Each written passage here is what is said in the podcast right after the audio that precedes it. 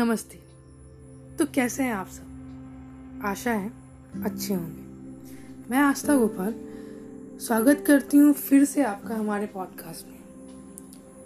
पहले एपिसोड के बाद मैंने सोचा कि कुछ कविताएँ आपके साथ और साझा करूँ तो मैं अपनी डायरी ढूँढने लगी। ढूंढते ढूंढते मुझे एक पुरानी नोटबुक मिली। पुरानी चीज़ें अपने साथ कितनी यादें लेके आती है ना? कितनी बातें याद आने लगती है। उस नोटबुक को देखकर काफ़ी सारे यादें ताज़ा हो गई मेरी। बचपन की स्कूल की, दोस्तों की और ना जाने कितना कुछ। काफ़ी अच्छे पल थे वो।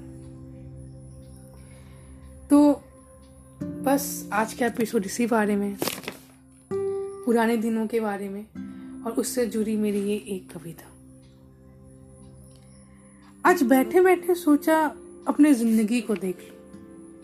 कब, कहा, क्या हुआ, सोच समझ लो। कुछ अतीत की गलियों से गुजरी ही थी कि मेरा बचपन दिख गया। एक मासूम सा चेहरा आँखों के आगे खिंच गया। उन दिनों कहा किसी बात की सुर थी? ज़िंदगी की चुनौतियों की चिंता कहाँ थी?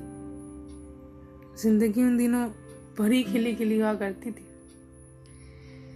चेहरे में मासूमियत अपनी पहचान हुआ करती थी। खैर, थोड़ी और आगे बढ़ी तो मेरा स्कूल दिख गया। खूबसूरत पल जहाँ भी था, वो सारा जगह दिख गया। वो क्लासरूम प्लेग्राउंड कैंटीन इन सब जगहों से यादें जैसे पुकार रही थी। दोस्तों के साथ की गई सारी बातें गूंज रही थी। किताबों में जहाँ देखी थी दुनिया। मानो वो सारे पल जैसे आज ही के हों। जब ये बातें याद आई तो होठों पर हँसी और आँखों से नमक झलक गई। काफ़ी प्यारे और सच्चा था वो सब। अब तो जैसे भाग रहे हो।